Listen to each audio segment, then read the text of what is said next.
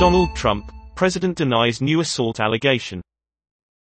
Former model Amy Dorris alleges Mr. Trump groped her and forcibly kissed her at the US Open in 1997.